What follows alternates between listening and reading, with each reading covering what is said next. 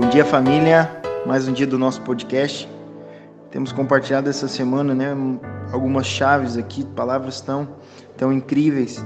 E hoje eu quero compartilhar mais uma com você, que é sobre a recompensa da honra. Né? Como falamos no início da semana e discorremos, o reconhecimento, então, ele tem esse poder de mostrar oportunidade no meio das maiores crises que nós possamos enfrentar. Né? E é geralmente nesses momentos difíceis que normalmente nós somos levados a uma posição de vítima e né, por vezes acabamos aceitando essa condição. Só que Deus, ele sempre envia uma saída, né, uma oportunidade através da vida de uma pessoa. Nós só precisamos de reconhecer isso. Quando Deus ele quer abençoar-nos, ele envia uma pessoa, né? E essa pessoa então se torna uma chave para transformar nossa vida. Só que é necessário que nós reconheçamos essa pessoa, né? Que haja essa percepção e para que nós, né, de fato exerçamos essa honra e recebamos aquilo que está sobre ela. Deus deseja liberar algo sobre nós, mas como eu falei aqui, então, ele envia uma pessoa. E quando eu honro essa pessoa que Deus envia, eu recebo aquilo que está sobre ela. Entende? Vem sobre mim. E essa é a chave que por vezes vai ser o que vai nos tirar de uma situação difícil, de uma situação complicada, que por vezes nós não sabemos como sair. Mas Deus, ele faz isso, ele usa uma pessoa para nos abençoar, né? Mas eu quero compartilhar e eu creio que hoje aqui os teus olhos serão abertos, né? E você vai perceber que Deus ele já colocou pessoas perto de você, que são essas viradas de chave que você precisa. E eu quero, né, para embasar isso que eu vou falar aqui para ti, eu quero compartilhar dois textos, duas passagens né, que falam sobre pessoas que perceberam pessoas, né, que perceberam oportunidades e através disso elas experimentaram de um milagre.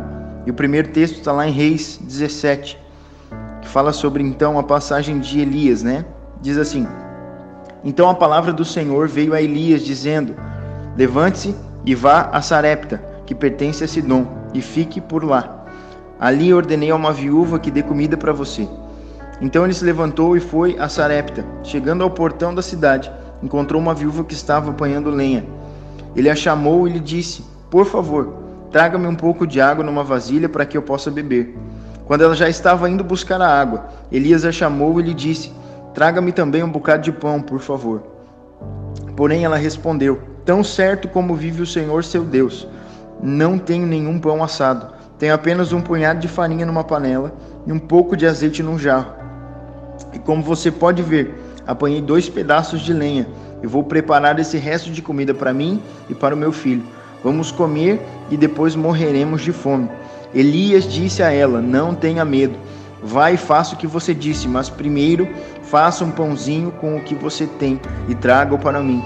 Depois prepare o resto para você e para o seu filho, porque assim diz o Senhor, Deus de Israel: a farinha da panela não acabará e o azeite do jarro não faltará, até o dia que o Senhor fizer chover sobre a terra. A viúva foi e fez segundo a palavra de Elias. Assim comeram ela, ele e a sua casa durante muitos dias. A farinha da panela não acabou e o azeite do jarro não faltou, segundo a palavra do Senhor anunciada por meio de Elias. Aqui você percebe, né, que a, a viúva ela percebeu a oportunidade de Deus. Certamente não era a palavra que ela gostaria de ouvir no momento que ela estava passando, né? Aquilo que Elias falou ali para ela foi confrontante, né? Mas era totalmente necessário ela ser confrontada em fé e foi isso que o profeta fez, né? O profeta confrontou ela e levou ela a crer. Né? Ela já estava conformada com aquela situação, tanto que ela diz ali, né? Ó, oh, eu vou lá, vou fazer um pão, nós vamos comer e depois disso nós morreremos de fome. Ela já havia se conformado com a situação de vítima. Até que então Deus envia uma pessoa, né, que nesse caso é o profeta Elias. Ele chega e confronta ela em fé. E depois disso, né, ela vai e faz conforme o profeta falou. Né, ela percebe a oportunidade de honrar o profeta e a partir do profeta ela recebe aquilo que Deus né, queria liberar sobre ela. Né? Então Deus ele vai enviar pessoas diante de você que vão confrontar você em fé. E por vezes nessas pessoas e aquilo que, que elas vão falar, então vão, vão fazer você ficar inquieto, desconfortável. Mas é Deus, é Deus é, gerando essa fé em você para sair da situação que você já estava se conformando, talvez. Né? A viúva já estava totalmente conformada com a situação que ela estava, até que veio então um enviado de Deus para confrontar ela em fé e de fato transformar a vida dela. Né? Diz ali que depois disso ela, ela comeu né, muitos dias, ela, o filho dela, a casa dela e ainda o profeta, daquilo que né, aconteceu, aquilo que fluiu através da vida dele. Né? Então, assim como essa viúva ela foi testada na condição de mordomo, né, de não considerar nada seu, porque pelo contrário, ela não faria né, o que o profeta falou. Assim seremos também. Né? A minha oração nesses dias é para que, assim como a viúva respondeu, assim seja a sua resposta diante da oportunidade de avançar. Ela reconheceu né, o profeta, ela honrou aquele que Deus tinha enviado mesmo ela não gostando da embalagem, mesmo ela né, sendo confrontada pela palavra, ela honrou, ela decidiu honrar. E o resultado disso foi milagre. Né? A vida de Deus transbordou na casa dela. Esse é o poder do reconhecimento do enviado de Deus. Né? Outra situação então que eu quero compartilhar aqui contigo, agora é com Eliseu. Outra viúva passando por uma situação também parecida, só que agora era uma crise financeira, né? E ela recorre ao profeta que direciona ela, né? E ela decidiu honrar essa palavra liberada e o milagre aconteceu. Tá lá em 2 Reis 4. Diz assim: Certa mulher viúva de um dos discípulos dos profetas chamou a Eliseu dizendo: O meu marido, seu servo, está morto, e o Senhor sabe que o seu servo temia o Senhor Deus. Mas veio o credor para levar os meus dois filhos como escravos. Eliseu perguntou à mulher: O que posso fazer por você? Diga-me o que tem na sua casa. E ela respondeu: Esta sua serva não tem nada em casa, a não ser um jarro de azeite. Então Eliseu disse: Vá, peça emprestadas vasilhas a todos os seus vizinhos, vasilhas vazias, muitas vasilhas. Depois entre em casa, feche a porta atrás de você e dos seus filhos, e derrame o azeite em todas aquelas vasilhas. Ponha à parte as que forem ficando cheias. E a mulher então foi embora e fechou a porta atrás de si dos seus filhos. Esses passavam as vasilhas e ela as enchia. Quando todas estavam cheias, ela disse a um dos filhos: Traga-me mais uma vasilha. Mas ele respondeu: Não há mais vasilha nenhuma. E o azeite parou.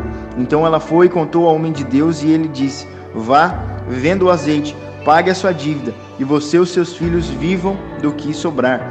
Então aqui, né, essa passagem é incrível. Uma palavra de Deus foi liberada que de fato, né, transformou a vida de uma família inteira. A solução da crise ela já estava ali, né? Mas precisava de uma chave de fato para liberar, né? E o que é mais precioso é, é para nós hoje, né? Temos a oportunidade de andar com pessoas cheias de Deus, né? Constantemente elas vão liberar pérolas que vão ser aquilo que Deus vai usar para transformar os nossos dias. E eu quero aqui chamar a tua atenção, né? A resposta da viúva. Ela decidiu crer, ela recebeu, ela honrou, ela reconheceu o profeta de Deus. Esse é o poder do reconhecimento, né? E é a recompensa da honra. Eu e você nós somos chamados para sermos sábios mordomos, mas não pense em nenhum momento, né, que isso vai acontecer de uma maneira individual. Obviamente, né, as nossas respostas que vão nos qualificar como sábios mordomos, mas o que nós queremos dizer, né, é que a provisão para as crises está na vida do irmão, está na vida daquele que está já ao seu lado, né, que é usado como um profeta de Deus para edificar a sua vida. Portanto, né, aqui não ande sozinho. Existe muita vida de Deus no corpo de Cristo, né, que é a igreja. Reconheça os profetas de Deus, né, que são seus irmãos, são a sua família, né? E lembra que o mordomo, o sábio mordomo, não é aquele que simplesmente guarda ou retém o que Deus, né, confiou a ele, mas é aquele que multiplica aquilo que Deus colocou nas suas mãos. Né, que está um exemplo de multiplicação, não só né, uma multiplicação normal, mas uma multiplicação superabundante né? Como nós já falamos aqui, você se torna um mordomo sábio, sábio não com base no que você faz, mas na, com base naquilo que Cristo fez, né? Nós só precisamos de reconhecer. E aqui eu quero, né, declarar aquilo que você precisa já está com você. Aqui a viúva ela não tinha percebido, mas aquilo que foi multiplicado sobre ela era aquilo que ela já tinha em casa. Depois que ela recebeu uma palavra, aquilo que ela já tinha se tornou a provisão para ela de fato né, experimentar de uma transformação e de um milagre superabundante. Você já recebeu tudo aquilo que você precisa em Cristo Jesus. E agora existe uma palavra sendo liberada sobre você, dizendo que você já recebeu. Você só precisa de crer e se posicionar nisso e reconhecer as pessoas que Deus tem colocado, né, para andar junto de você. E certamente o milagre de Deus vai manifestar sobre a sua vida. Né? Eu declaro que nesses dias você será surpreendido com pessoas vindo até você que você vai perceber nitidamente, claramente, uma oportunidade de você honrar essa pessoa e receber aquilo que Deus deseja liberar sobre a sua vida. Amém?